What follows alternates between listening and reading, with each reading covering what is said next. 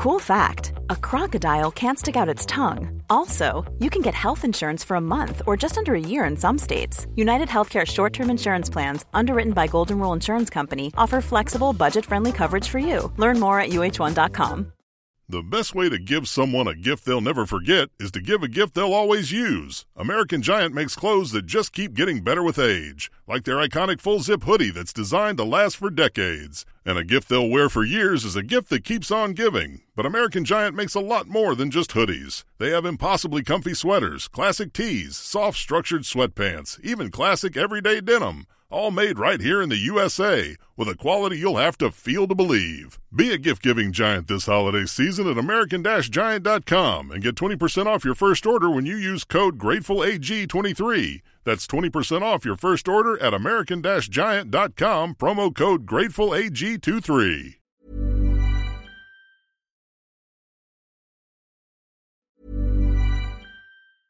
It's that time of the year. Your vacation is coming up. You can already hear the beach waves, feel the warm breeze, relax, and think about work. You really, really want it all to work out while you're away. Monday.com gives you and the team that peace of mind. When all work is on one platform and everyone's in sync, things just flow wherever you are. Tap the banner to go to Monday.com. Hey, I'm Ryan Reynolds. At Mint Mobile, we like to do the opposite of what Big Wireless does. They charge you a lot, we charge you a little. So naturally, when they announced they'd be raising their prices due to inflation, we decided to deflate our prices due to not hating you. That's right. We're cutting the price of Mint Unlimited from $30 a month to just $15 a month. Give it a try at mintmobile.com slash switch. $45 upfront for three months plus taxes and fees. Promote for new customers for limited time. Unlimited more than 40 gigabytes per month. Slows. Full terms at mintmobile.com. There's never been a faster or easier way to start your weight loss journey than with PlushCare. PlushCare accepts most insurance plans and gives you online access to board-certified physicians who can prescribe FDA-approved weight loss medications like Wegovy and Zepbound for those who qualify. Take charge of your health and speak with a board-certified physician about a weight loss plan that's right for you.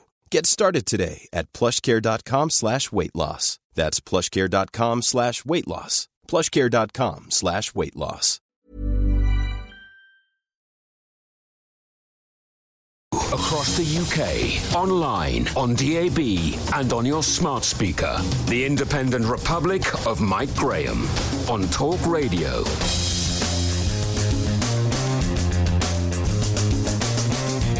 Good morning and welcome to the Independent Republic of Mike Graham, right here on Talk Radio. It's the place where we use common sense as an antidote to the idiocy currently being exhibited by our government, which reached peak plankery over the weekend in response to a COVID variant which has so far affected less than 10 people in this country. Boris Johnson and his henchmen, the Brothers Grimm, Messrs Whitty and Vallance, had the gall to hold a press conference on Saturday at which they told us absolutely nothing, attempted to scare the hell out of people and announced that things can only get worse before Christmas.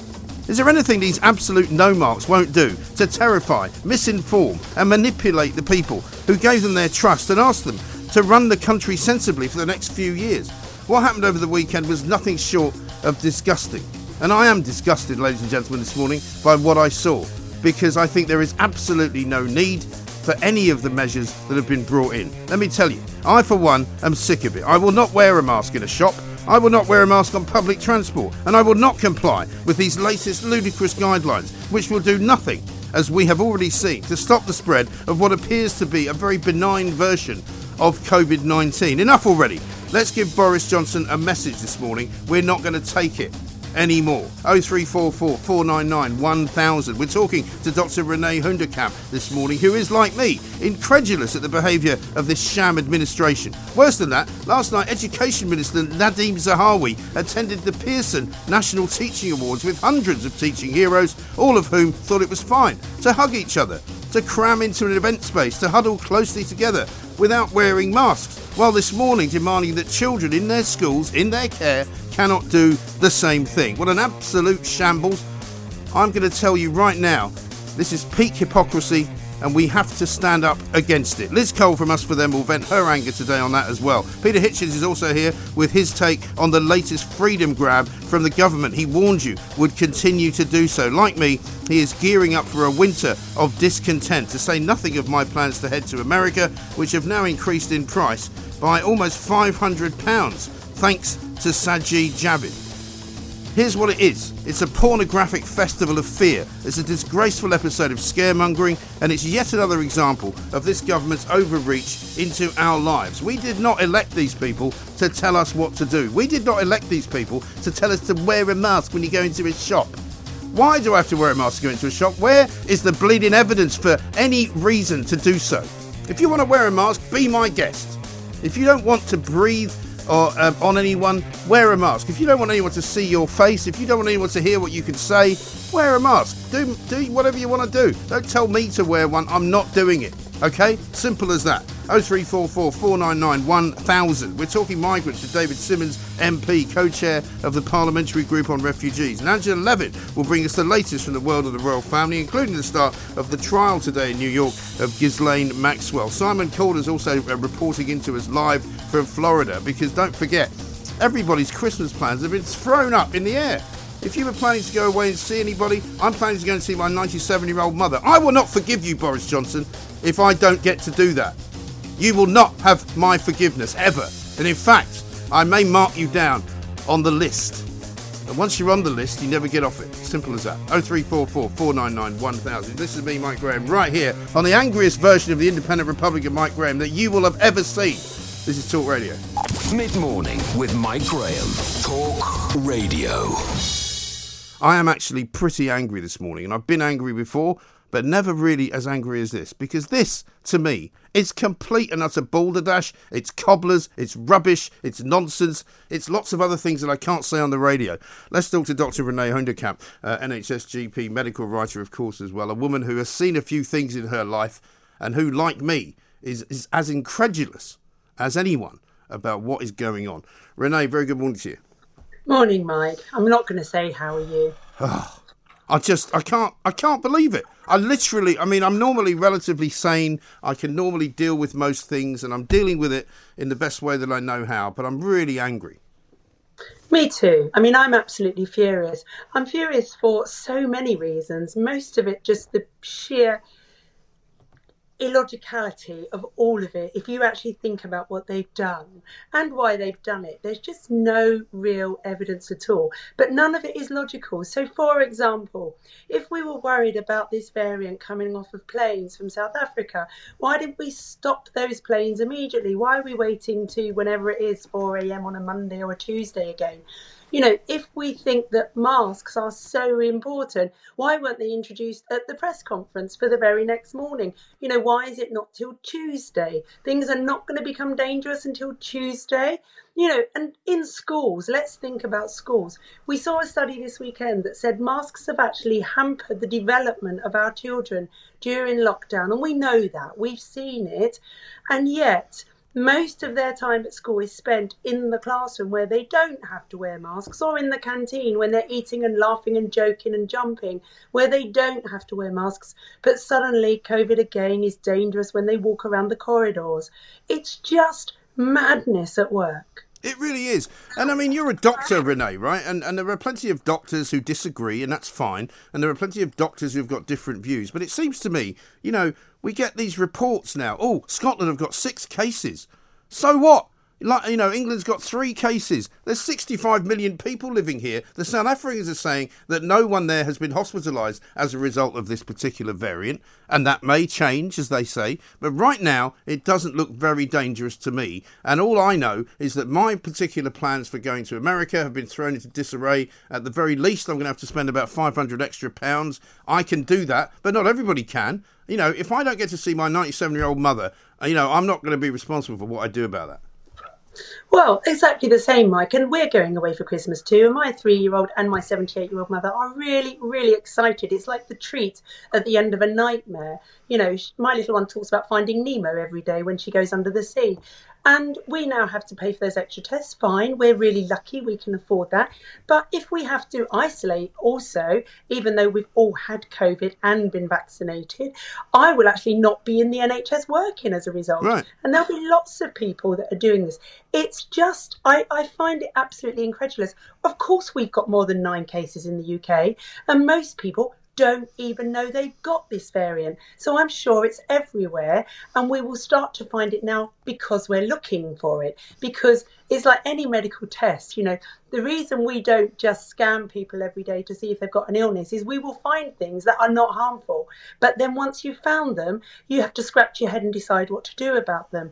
And that's kind of where we are here, but without any science behind it. Also, at all. you know, come on, Renee, you know about uh, transmission of virus, right? What sort of moron says it's all right for you to get on a plane and sit with another 500 people? It's all right for you to get off the plane and queue up in, a, in, a, in an arrivals hall. It's all right for you to wait for your baggage in a very crowded place. It's all right for you to get on a train to go home, but then you've got to isolate for two days. It's complete rubbish. It is. I've laughed a lot over this time because I've flown quite a lot. And I always think that when we're told that we're we've been sitting in a plane for three hours together, mingling around, going to the loo, and then at the end we're going to disembark you by four rows at a time for COVID safety measures. And then everybody goes down the steps and is piled onto a bus together like a sardine. And the bus waits longer because people are being disembarked by row numbers Yeah. for COVID safety. None of this is logical. A 10 year old could take all of these rules and put a pen through the, the ones that just aren't logical, which is most of them. And I, you know, I've been criticised this weekend because way back at the beginning of this endemic, pandemic, sorry, I supported masks, which I did because we didn't know anything about it. It seemed logical at the time that to just keep everyone safe, let's try. And then I've been criticised because I changed my stance later last year. And I've tried to explain that that's what a scientist should be doing. Yeah. They should be looking at the evidence, reviewing what they said, and if needed, changing their mind. But apparently that's not okay. No, exactly right. I mean, it's a bit like being invited to an orgy, right? But you take the HIV test after it's finished. You know, what's the point of it? It doesn't protect anybody. It doesn't show you that you shouldn't be travelling. You know, and all they've done with the PCR test is make it more expensive for people to go anywhere. It's not going to change anything. It's not going to make it any safer for anyone. It's almost as though they're completely oblivious to the science as opposed to following it. It seems to me, Mike, that actually the government have been pressured by the people that have been screaming for Plan B for a very long time into actually doing it by stealth. You know, they've had this variant, it's raised its head. We were always going to get another variant. The most likely scenario, although not guaranteed, was that it was going to be milder but much more transmissible. And it does, on first glance, and this may change, and if it does, I will change what I say. It does look like that's the case. But the government have been pressured via this variant to actually introduce Plan B by the back door. And you know what? I spoke to my mum at the weekend, Mike, and she was like, oh my God, I've got to wear a mask again. She was so distressed by it because it distresses her. And everybody will scream at the radio, oh, she's exempt. But she doesn't want the confrontation. No. I mean, not that. everybody's like me. I mean, I'm looking forward to the first person on the tube that asks me to wear a mask because they're going to get an absolute bucket load from me. Because they one, they can't ask you for an exemption. They can't ask you why you're exempt, and they can't make it a law. It's not. It's not a law. They cannot prosecute you. They can pretend that they can stop you from travelling. They can say that they're going to, you know, prosecute you, but there is no legal defence for that, and the case will never stand up in court. And at the end of the day, there isn't any reason to do it anyway. What is the bloody point of it all? Listened to Julia's show this morning and I listened to the health secretary quoting a meta analysis that's been out recently. And it really disturbs me to listen to, to government people using studies which actually are nonsense. And last week there was, um, you know, not last week, recently there was the big study from Bangladesh, massive study, 400,000 people, that people misinterpreted as saying that masks reduce transmission by 53%. That has actually now been proven to be complete nonsense. But they were screaming about it. And even Full Fact, and let's face it, Full Fact actually Bunch of is not- absolutely, and they're not really a proper fact checker. But No. even they have had to come out and say it's not true.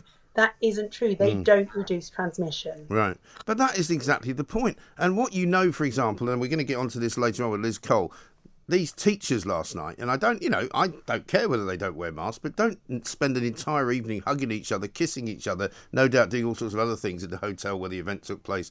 Nadim Zahawi there talking about how proud he was to, to love all these, you know, heroes of teaching. And then they come back to school today, although I suppose loads of them will have a day off because they've got a hangover. They come back to school today and demand that my children wear a mask. Get lost, guys. Sorry, not happening. I'm really worried about the children, Mike. I really am.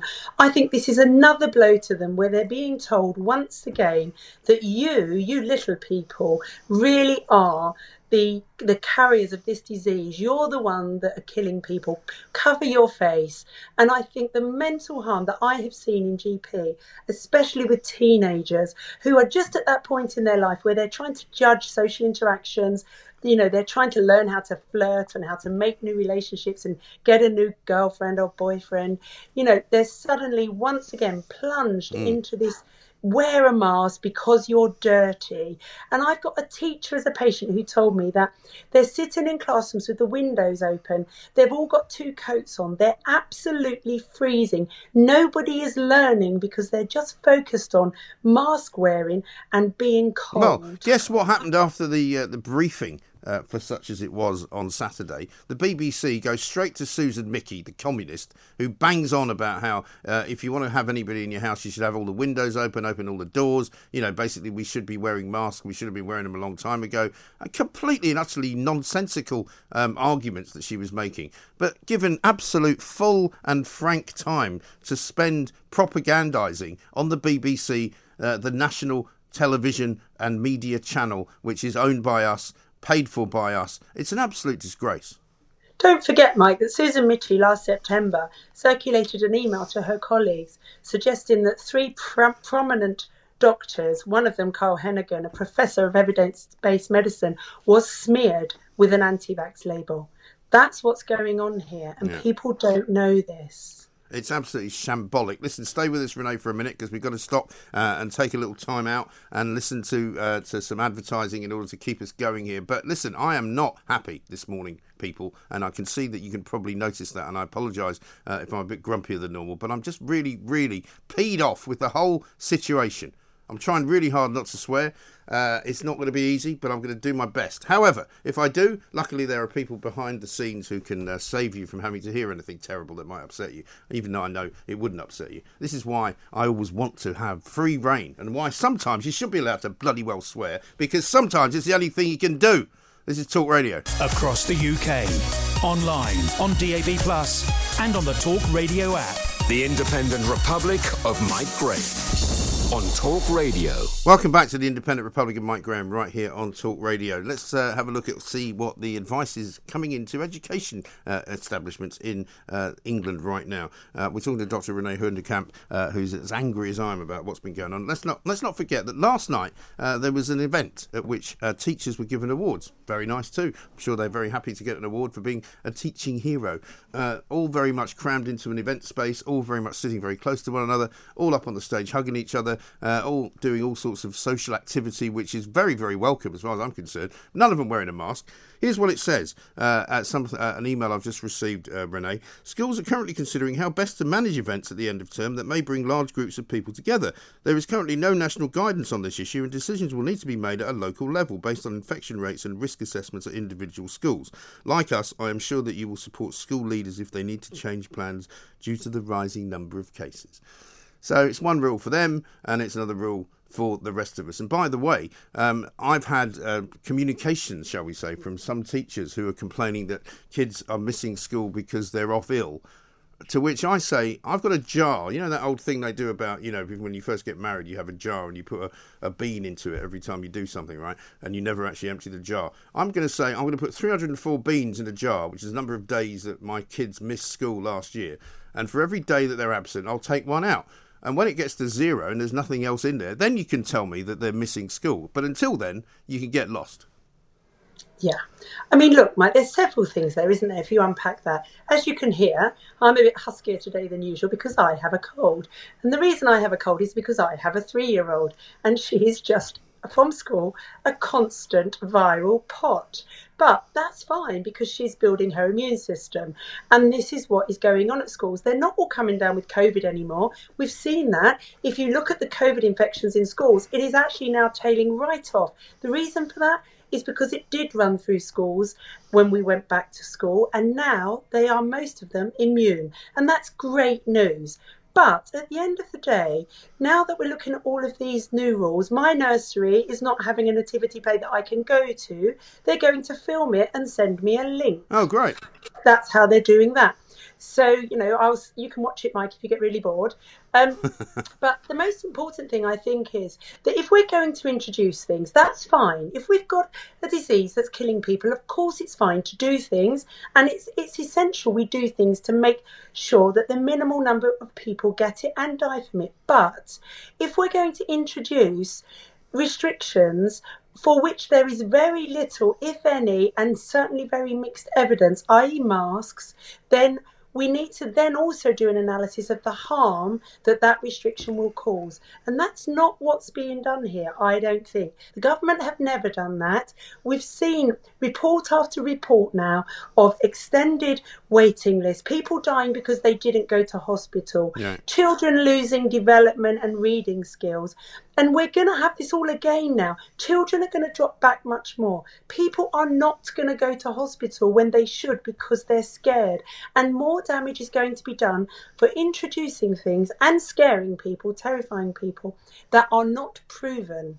And that is the problem. And an awful lot of people who have had difficulty throughout this pandemic because of their mental health, because of their anxiety, and, and you know, as they say, disabilities that you can't always see. What are they going to make of all this? Absolutely. And these people are going to suffer, and I'm going to see them. I'll see them this afternoon when I go to work. You know, I've had people crying on the phone that they would rather catch COVID than actually close their business anymore or wear a mask anymore. You know, it's really sad when you see the mental anguish that this is causing. And it would be fine if there was good evidence. But I think the harms to patients and people are far greater than the evidence that they do anything. Look, if you look around the world, you know, look at Scotland that's had a mask mandate. You know, what are they going to do next to stop Omicron? I mean, what are they going to do? I mean, it's no ex- exception, and I'm not the first person to point this out, that there is, in fact, an anagram of Omicron, which is moronic, and I'm just going to call it the moronic variant because the reaction this government has, has given it, and the reaction that other governments in Europe have given it, and even in America, where they've all banned flights. And I mean, what's the point? They let people arrive here from South Africa on Saturday morning, right? None of them were given a test when they arrived. They were all sent off to wherever it was they were going. Nobody bothered about, uh, you know, closing the borders before it was too late to close them. The South Africans have quite rightly said there isn't any point in shutting borders. We've seen that it doesn't work. Also, by the way, sorry to make a political point here, there's still plenty of people arriving uh, from Africa on dinghies into the southeast coast of this country who I presume haven't been tested for it either. Yeah, I mean, look, there's no logic to this at all, is there? As I said, they delayed all of the implementation. If they were that worried, it would have been immediately. I think South Africa in itself is a really interesting case. Yes, people in South Africa are much younger than they are here, and that could be why it's milder. But they also have 20% of the population has HIV, and 30% of those are not on antiretrovirals. Now, those people would be hugely susceptible to a really virulent um, COVID strain. So, you know, there's there's a lot of things that don't add up here. We will need more evidence over the next few weeks. Of course we will. But at the moment, I'm not sure that this knee-jerk hysteria is justified by what we're seeing. No, it, it definitely isn't because this government has not got anything right recently, I would say, when it comes to the restrictions. You know, they told us that they were never going to go back. They told us that, you know, these were irreversible lifting of restrictions. We were never going to have any more. You know, the idea that uh, only I suppose what over the course of the last ten months, you can see Matt Hancock, you can see Chris Whitty, you can see Patrick Vallance, and you can see any number of medical experts saying that masks don't really work. And yet here we are asking people to wear masks again, but only in certain places. Like somebody said, you can go to your Christmas party, snog the face off your manager, uh, then you have to put a mask on to go to Tesco's and pick up a coffee on the way home. Yeah, and you know, if you go to a pub or a restaurant, which I fully support, of course, because the last thing our hospitality industry need right now is sorry, you can hear the three-year-old in the background. That's right. It is um, to actually have more things in place which will further damage livelihoods. People will be made redundant, and we know that poverty causes poor health. We're not thinking about the ramifications of all of these things. But at the moment, if you go to a nightclub or a pub, you don't have to wear a mask. But if you go to your corner shop, you do. Mm. Again, no logic. Absolutely ridiculous. So, what do you reckon? I mean, I'm hopeful um, that they will see in the next two to three weeks because they say they're going to, you know, going to go right up to the wire for those people who are going to try and go away after the school holidays begin. They're literally going right up to the wire, the final week of school, uh, to tell people if this is all going to change. And so people don't know what to do. You don't know whether to, to cancel your holiday. You don't know whether to cancel the visit you were going to make to your parents. I know people who have got New Year plans that they want to have. People coming to their house for a party. They don't know what to do. It's absolutely ridiculous. It is, and it's almost Groundhog Day, isn't it? I mean, I remember being in exactly this position last year, wondering if London was going to be plunged into a tier four, which of course it was. So we had to leave London and go and stay with people elsewhere before that happened because we wanted to get away, which is what we do every Christmas. It's our family get together. And I think the stress that's being caused by this on people is equally damaging. Yeah. It's not good for people to be in a constant state of stress. It really isn't. It's my daughter, right? My daughter, my amazing daughter, came here from Dubai last year. The day she arrived, they shut it all down. And she was like, I wish I'd stayed in Dubai because she could have at least had some fun. She couldn't see any of her friends. I mean, she had we had a lovely time and we had a very nice family Christmas. And she's going to New York as well, so I'm going to go and see her. Uh, and if they stop me doing that, I, like I say, I don't know what I'm going to do. I'm, I literally won't be responsible. It's really sad, and I, for me, I'm just terrified by the mental anguish that this is going to cause people. And you know, people just keep saying things like, "Oh, you know, it's not a big deal." Yeah, just wear a mask. Just Get wear a mask. stuffed. Really. How about I stuff a mask in your mouth and then you can won't be able to tell me that. Yeah, you know, for people that are deaf, for example, they can't hear anyone speak anymore, so they're plunged into a world of isolation. And it's already a world of isolation when you're deaf, so it just gets worse. There are so many examples of the harm that it does. I know. It's shocking. You better go and uh, sort out your daughter there because, uh, you know, she won't thank you if you, you say, just blame me. Everybody else does. So it's Mike Graham's fault. Uh, Renee, fantastic to talk to you. Thank you so much. Dr. Renee Hoenderkamp, NHS GP, medical writer. Across the UK, online, on DAB, and on your smart speaker. The Independent Republic of Mike Graham on Talk Radio. Welcome back to the Independent Republic of Mike Graham. This is, of course, Talk Radio. We are mad as hell and we're not going to take it anymore. It's as simple as that. That is the message today uh, from the Independent Republic to Boris Johnson, to Downing Street. If you want to join in and give him a message from us, uh, the good people of Talk Radio, uh, then you know what to do. You can tweet us at Talk Radio, at IROMG. You can call us, of course, as well, 0344 499 1000. Uh, you can, of course, as well, watch us on television uh, on Apple TV, Rakuten, Samsung, TV Plus, Roku, YouTube, now on Amazon Fire, of course, as well. Just go to the talkradio.tv page or if you want to, just download the Talk Radio TV app from the App Store. Now, we're going to hear from Nicola Sturgeon, who's currently speaking in Scotland about the moronic uh, variant, which has apparently affected six people in Scotland. Let's have a listen. other countries. However, much more data and analysis is required to be certain of this, and if it is more transmissible, to understand by how much. Further work is also needed to confirm what impact this variant might have on the effectiveness of vaccines and the risk of reinfection. The WHO said yesterday that preliminary evidence suggests there might be an increased risk of reinfection, but stressed that information at this stage is still limited. It also said that there is currently no information to suggest that the symptoms for, from Omicron are any different to the symptoms from other I mean, variants. I'm sorry. You know, it might. Sometimes it might be less, more transmissible. It might be, or it might not be. Oh, it might. Well, uh, maybe uh, it will be something that it doesn't uh, get uh, stopped by the vaccine. Might, maybe, maybe it might, but might not. Might, may, may. Uh, jeez. I mean, what is going on in this country? How have we managed to get ruled by these complete and utter morons? How the hell have we managed to elect a collection of completely useless idiots who don't know what they're doing and who like standing behind lecterns and saying absolutely nothing? The square root of sweet FA.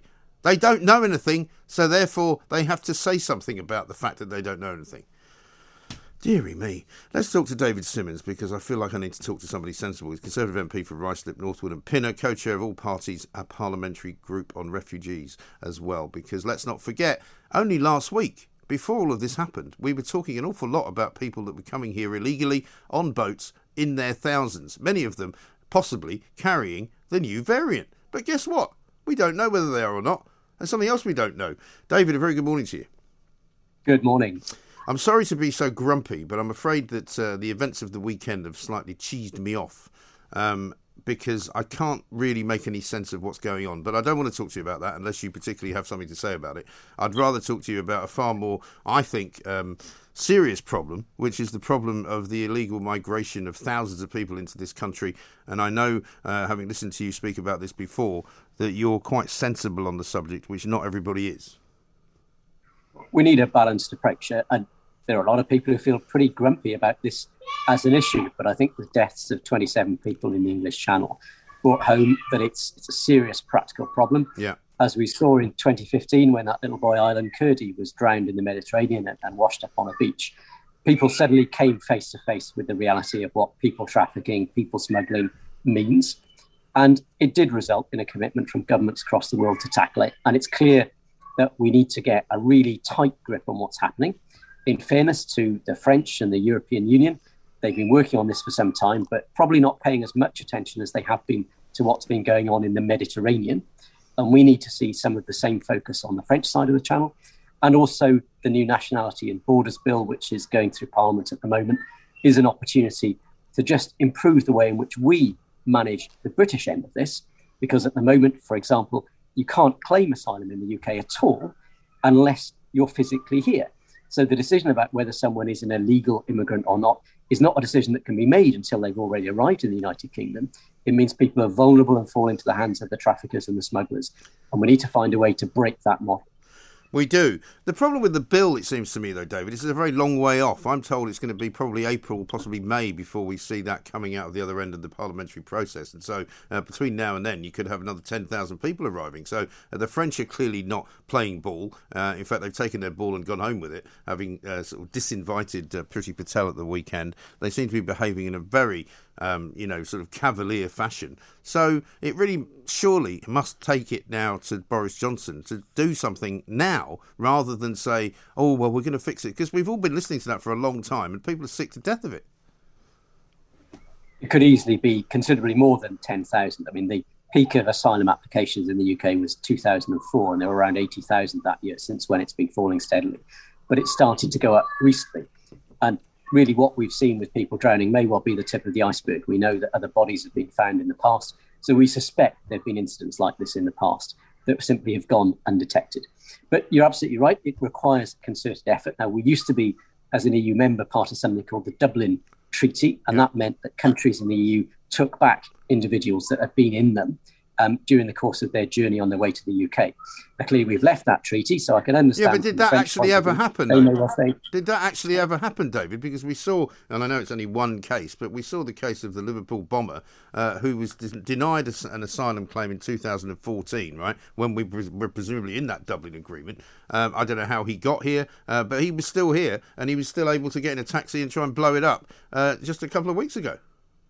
The UK used to deport quite a few thousand people, in fact, sometimes tens of thousands of people back to other EU countries where they could and should have claimed asylum. And I've seen this personally when I went to visit a jungle camp in Calais.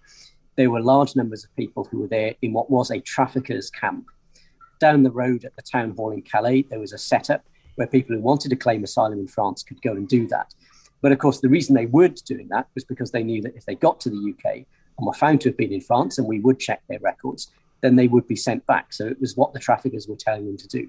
But we need an agreement of a similar nature now. We need to find a way of agreeing with our allies, perhaps either through Dublin or a similar mechanism. But more importantly, what we need is a system a bit like the one we set up for Syria, where people have a safe and legal route. So before they set foot on a plane, before they get anywhere near a boat to the UK, we know that they've got the basis of a valid claim here. Three quarters of people who arrive on our shores across the Channel are accepted under British law as having a valid claim. And what is a valid claim exactly? How, do, how do you define a valid claim? So, a valid claim under British law is that someone has a well founded fear of persecution in the country from which they come. So they have to show, for example, that they're someone who well, was living in a country like Iran, where there are very, very strict religious rules, that because they do something or because they've left um, the religion of that country, that they're likely to be killed yeah, but I'm sorry, David. I mean, people people that listen to this show will say to me, "What's that got to do with us?" I'm sorry that they're having a bad time, and I'm sorry that they're facing persecution. But you know, it's not our responsibility to give them a home in this country just because of that. Because otherwise, this place will be full of people who seek uh, to live here just because they want to. The UK takes about one tenth of the number of refugees that Germany does, about a quarter of the number of refugees that France does every year. And Again, again, not interested. why do we Again, I'm not interested in that argument, David. Neither is anybody answer- else. Yeah, I think the, the answer to the question of why do we do it is that after the Second World War, Winston Churchill and many other statesmen across Europe said, we need a system to try and make sure that if we see something happening again with people being victimized, that there is an opportunity for a place of safety. And that, that agreement says, firstly, that people should um, should seek or must or should seek to claim asylum in the first safe country that they go to. But it doesn't restrict that. So we know, for example, that in the case of Afghanistan, the vast majority of refugees are in the countries immediately around Afghanistan. In the case of Iran, that's where the vast Right. majority of refugees go. But, but also, but also yeah, I, get, I get all that, David. But, but we have a problem in the world with people who are displaced because they live in horrible countries where ghastly regimes are, are killing them, right? But that is not our problem necessarily. And you can't really hark back to the 1940s and say, well, that was when we made this decision because there's hardly anything else that's valid from the 1940s. You know, just go and ask people that run uh, our universities if they listen to anything else that Churchill said because they want to take his statues down in most parts of this country now. So why the hell are we listening to an edict that was given out uh, at a time when the world was a very different place? Because the lesson of history is that if we ignore these things, they become our problem. And Britain is a global country. We trade around the world. And we know, for example, that the impact of people displaced, whether it's by climate change, whether it's because of oppressive regimes, that has a huge impact on our economy. It has an impact on the ability of Britain both to trade freely. It ends up, if we have to send in military forces to stabilize places, it costs a huge amount of money to the British taxpayer to fund all that. But don't, So you, but don't you think, situation where we David? But don't you think that better to get ahead of importing three? But don't you think that importing, you know, millions of people over the last ten years to this country has also had an impact on our economy, has also had an impact on our infrastructure, and has also had an impact on our country? Firstly, the evidence is that people who come to this country as as people who want to participate, for example, That's, that's not what I'm asking you. I'm huge- ask, that's not what I'm asking you. David. I'm asking you whether you think that the numbers of people who have come here, boosting our numbers of population from somewhere in the order of 58 to 59 million to up to 65, maybe 70 million, do you think that's had an impact on our economy? Uh, it has, and I think the, the figures show that that's been a positive impact. But one of the things we're seeing now, of course, is there's a net reduction in the number of people in this country. That more people have been leaving in the last few years than have been arriving. So the people That's that not the true. thousands, Why has our population gone up then? The tens of thousands that we're seeing coming across the channel are, are a fairly small number within that overall total. And we need to think about Yeah, but our popu- yeah, but hang on. Our population, our population, David, has gone up. It hasn't gone down. But if we are genuinely global Britain, then we do need to be a global country and we need to play our part as the United States do, as Canada does, as Australia does, as New Zealand does, as all of the European countries do. We need to play our part in supporting those who are refugees, just as we play our part in providing military stabilization to places at risk, just as we invest in countries around the world. It's good. Yeah, but don't. All right. Well, let me ask you a Kingdom to do question. Let me ask you. Let me let me get you off. Let me get you off the the script, okay, and ask you a question. We have a massive problem in the world, okay, where so many people are now being displaced that something should be done about that. Surely the answer is to make sure that the countries that they live in are more livable, uh, more easy for them to stay in. Because you can't keep bringing people into a country as small as Britain. You can't keep bringing people into France. Parts of France are absolutely, completely and utterly ruined as a result of what they've been doing with their foreign policy on bringing immigrants in. Germany, a million people came in when Angela Merkel said that they wanted to invite a few thousand. You know, you cannot tell me that the face of Europe has not been changed erratically um, by what has happened. And nobody's suggesting for a minute that, that the refugees who come are not coming with good intentions, but there are perils, there are problems, and surely the answer for the world is not to continue to just go, oh yeah, that's fine, just keep coming in, because surely at some point we are literally going to be full up. And you can't keep letting it happen. Surely we have to fix the problems in those countries. I think the world's answer clearly is one that exists at lots of different levels. And I think if we look at the model whereby the European Union secured an agreement with Turkey, so instead of large numbers of refugees from Syria coming into Europe, they stayed in Turkey. Uh, that's been funded by European countries that otherwise would have a much higher cost at home by overwhelming numbers of refugees arriving. And Turkey has managed that very well. So having agreements with other countries is a way through this. Clearly, military intervention can be a part of it.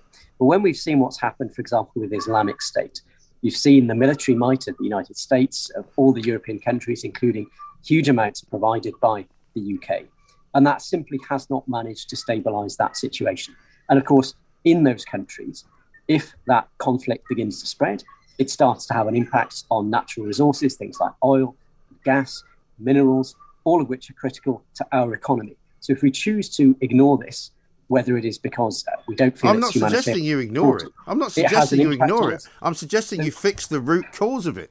You know, you might remember the phrase tough on crime, tough on the causes of crime. How about tough on refugees, tough on the causes of people who become refugees? Because it's the causes of that that are the problem which the world is facing. And you can't keep absorbing it. You know, in Denmark, for example, they're, now, they're now sending people back to Syria. You know, on the border of Poland and Belarus, people are being flown back to Iran because the EU says they're not proper migrants. So how does that figure yes. with your policy? Uh, and and that is that's part of the discussion with the Nationality and Borders Bill. And indeed, I asked the question of the Home Secretary in Parliament last week: What are we doing to take away asylum status that's been granted to people who perhaps shouldn't have had it? Right. But we need to make sure. We need to make sure whether we do it for selfish reasons, because it will have a negative impact on the United Kingdom in the long term if we don't, right. or whether we do it for humanitarian reasons. It is the right thing to do for whatever reason we think is important, if we are going to be genuinely a global country and look to sustain the way of life which we treasure in the UK. Well, we treasure a way of life in the UK which is being eroded, quite frankly, by the fact that we don't have enough doctors, we don't have enough dentists, we don't have enough um, schools, we don't have enough hospitals, we don't have road space. And what you think is a good idea is to put more and more people into that country uh, where there's going to be even more problems. Let me ask you a question, David, before I let you go.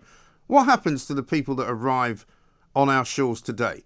Serco presumably puts them in a bus, takes them to a hotel, and puts them up. But for how long? And for what is the rule on that?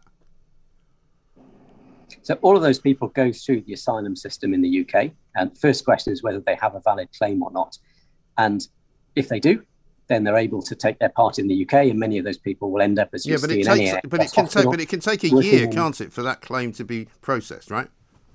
Many of those people will end up working in NHS hospitals as nurses and cleaners and porters and all the other jobs that we desperately, desperately. All right, you, all right. Let me ask and you another question. Those people who are refused, well, those people who are refused their asylum claim should leave the UK. And part of the problem we've had with but the they COVID don't, do pandemic, they?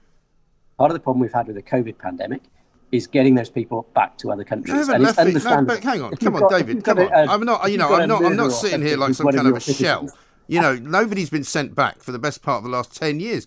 To wit, the guy who blew himself up in Liverpool, who was denied a claim in 2014, seven years ago. He's still here. You haven't answered my question. How long do they stay in the hotels for? So, how long they stay in hotels for depends on where they're then going to move on to. In the past, traditionally, the number of days in a hotel has been perhaps a couple, and then they're accommodated a in a house somewhere in a in a low cost part of the country whilst their asylum claim is considered. But the big problem, and I understand it, and this is part of the problem, we need to see where the other country is coming from. If the UK wants to deport a criminal who's got dual citizenship, you can see from the point of view of the other country why they may not wish to have that plane land on their territory and have that person back. So we need to deal with this in a grown up way. We've got to be balanced about it. We've got to negotiate. We've got to find a way through this that's in our interest and it's in the other interest of the other country as well. Quite frankly, at the moment, if I was the French, I would just let the people get in the boats and say, it's not our problem. They don't want to be in our country. So we need to make sure that we negotiate and find an agreement with them that provides something that both sides can be, be satisfied is a good deal. Would you admit, David, today on this radio station that the system doesn't work? Well, the system in the UK, if we look at how it serves our interests, means that we have, compared to most of our peers, a very low level of asylum applications. But there are parts of that Would you system just answer the question? Are wrong. Please answer the question. Is the system broken? I, am not going to say the system is broken. The system for deportated. So you think the system works fine? So you think the system works fine then, do you? Well, the, the, question was, is the system broken? So parts well, I'm asking another question definitely now. broken. So parts Other of it parts broken. of it are working pretty well. Really? Which parts of it work well? If we look at child asylum seekers, for example, they do very well in our system. They go on to be high paying taxpayers. They tend to go to university. Oh, really? They tend to make a brilliant contribution. Many of those young people go to, to be just fantastic British citizens. So that's working pretty well. If we look at the numbers of people coming through the system, through um, the different parts of visas to come and work in the UK, we're able to secure people for jobs that we need doing. So those bits of the system work pretty well. The big frustration is where you've got someone who at the moment is playing that system, is producing multiple different reasons why they want asylum, avoiding being deported even though they should have been. That's the bit that's not working. And that's the part that looks to be tightened up with the Nationalities and Borders Bill by, for example, saying you have to say at the beginning what your grounds for claim are. You can't initially claim it's one thing, then later on say it's something else. And that's exactly what's undermining public confidence at the moment. It is. David, appreciate your time. Thank you very much indeed. David Simmonds, co chair of the All Party Parliamentary Group on Refugees, Conservative MP for Ruislip, Northwood, and Pinner. This is Talk Radio. Across the UK, online, on DAB, and on the Talk Radio app.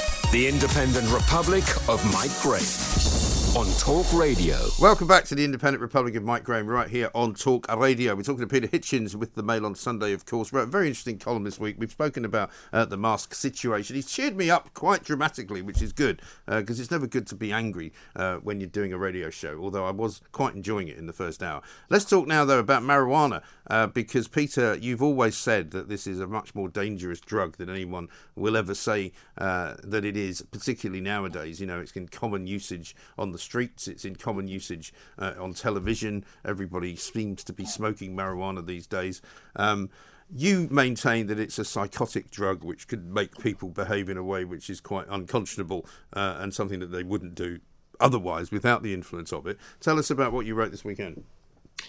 Well, it's this extraordinary story from Wisconsin. Now, every time there is a rampage killing on either side of the Atlantic or indeed as far away as Japan, I always wait for the news that the killer will turn out to have been a marijuana user. Sometimes it's steroids, sometimes it's steroids and marijuana, but uh, in a huge number of cases of these killings, the, the person turns out to be a marijuana user. Now, what people do is they respond idiotically to this and say, "Oh, you, are you saying that there is no such thing as Islamic terrorism, or are you saying there's nothing to worry about with gun control in the U.S.?" Because there are two very big lobbies: the the gun control lobby in the US, which which takes any killing in the United States as being uh, evidence of the need to get guns under control, and the what you might call the the the um, the the alarmist uh, lobby in this country, which wants to, to uh, tell us that Islamic terrorism is a huge threat to our society. Both of these groups are offended by my saying this because they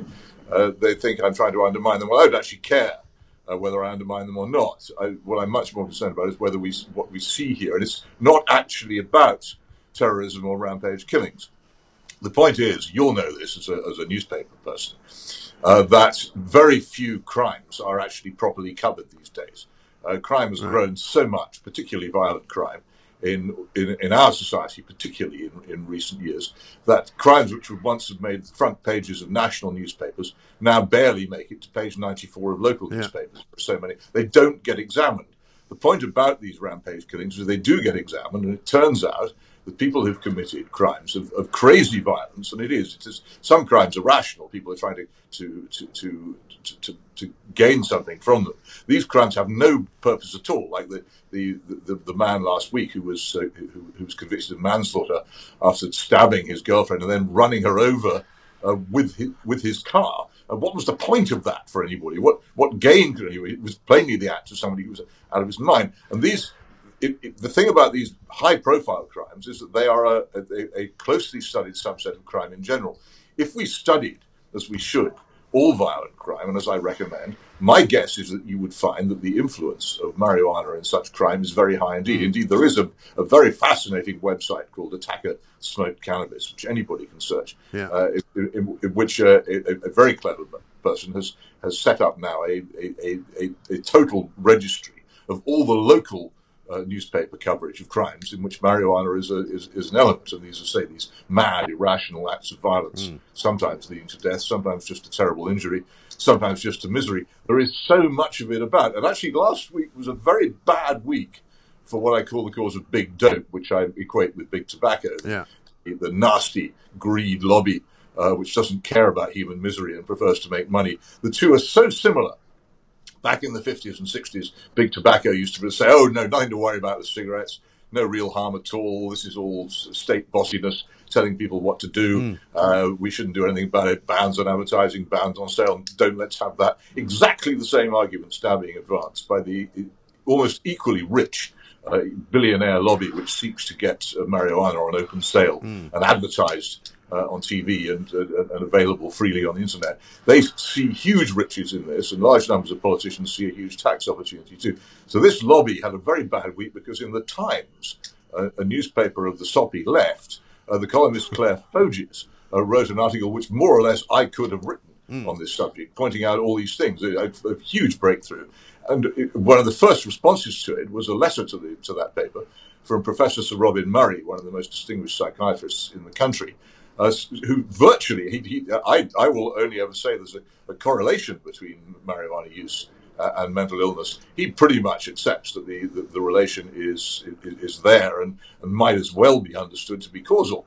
And he's extremely, he's, he's greatly hardened his position on it uh, over the past few years because of the huge experience he has practicing as he does in South London of this problem, yeah. which is enormous. You go to any mental hospital in this country, you will find that the, the, the, the people in it uh, are, are marijuana users on an amazing, yeah. amazing proportion. But let me let me ask you a quick question because we're almost out of time, Peter. But I mean, this may be something we look at again because we need a bit more time to talk about it. But in America, where so many states now have um, legalized marijuana and the sale of it, um, most of them now I think have. There's very few that haven't. Um, well, in various ways they have. Some, yeah. some more totally than others. Yes, but is there any evidence, uh, as far as you are aware, that their crime rates have gone up as a result of legalizing it? Well, not, not in this kind of instant way, because generally when you get legalization, it's preceded by a long period of, of lax enforcement of the kind that we've had here. So, for instance, enforcement of the, of the marijuana laws in this country uh, gradually ceased uh, after 1971 mm. and became almost non existent by the turn of the century. Uh, so, if, you, if, if, if, marijuana were legalized in this country tomorrow, you wouldn't get a huge jump uh, in these things because it already happened. Uh, so, you won't get that. Uh, I'll tell you what evidence there is, and that is one of the, the classic arguments of the legalizers. Oh, well, if you legalize it, then you take the trade out of the hands of criminal gangs. This has been proved now totally to be false. What's happened in Canada, which legalized, and in Colorado and, and other American states, is the criminal gangs have continued to exist because immediately the stuff is legal, it's taxed. Mm and attempts are made to regulate its strength. And a lot of people don't want to pay the tax and they don't want to have the strength of legislators. So they continue to buy from the gangs. Mm. So that claim has been proven to be false. And every time you hear anybody make it, blow them a raspberry because it is proven rubbish. So just that's one thing we have gleaned. Well, I actually personally know a guy who used to run a, a, vineyard in California who now grows marijuana, and he says it's far more profitable. He doesn't mind paying the tax, um, and he's very happy doing it. Yeah, well, he's in competition with, uh, with, with with people who are undercutting his prices uh, in all the time. Yeah. In the uh, in, in, the in the yeah, but he's making so much. But he's making so much money. He doesn't care. But it, we're, the, the, other ludicrous thing, we're constantly told us there's strict prohibition against drugs in this country. Well, the, the figures came out today showing that in several areas of this country, drug driving mainly marijuana, mm. occasionally cocaine, is more common than drink I'm sure it is. How can that be so? Well, there was a time, you might have seen this story, we have to go because unfortunately we're running late and I'm getting the eyes from uh, next door telling me that I have to stop talking to you. But Peter, good to talk to you. Thank you very much indeed. What I would say um, is that there was a, a, report I seem to remember back in uh, the depths of the lockdown last year where they said you could actually get cocaine delivered faster than a pizza you know, and that's where we are in this country. So the idea that we say but drugs are prohibitive, nobody can get them, what a load of rubbish, absolute cobblers.